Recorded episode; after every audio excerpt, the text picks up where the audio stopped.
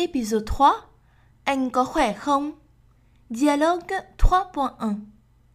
Chào anh có khỏe không? Cảm ơn em, anh khỏe. Còn em thế nào? Em không khỏe lắm, em hơi mệt ạ. Dialogue 3.2. Chào em tên là gì? Em là Lan, còn anh? Anh là Lâm, em làm nghề gì vậy? Em là kế toán, còn anh làm gì? Anh là đầu bếp nhà hàng Hoa Sen.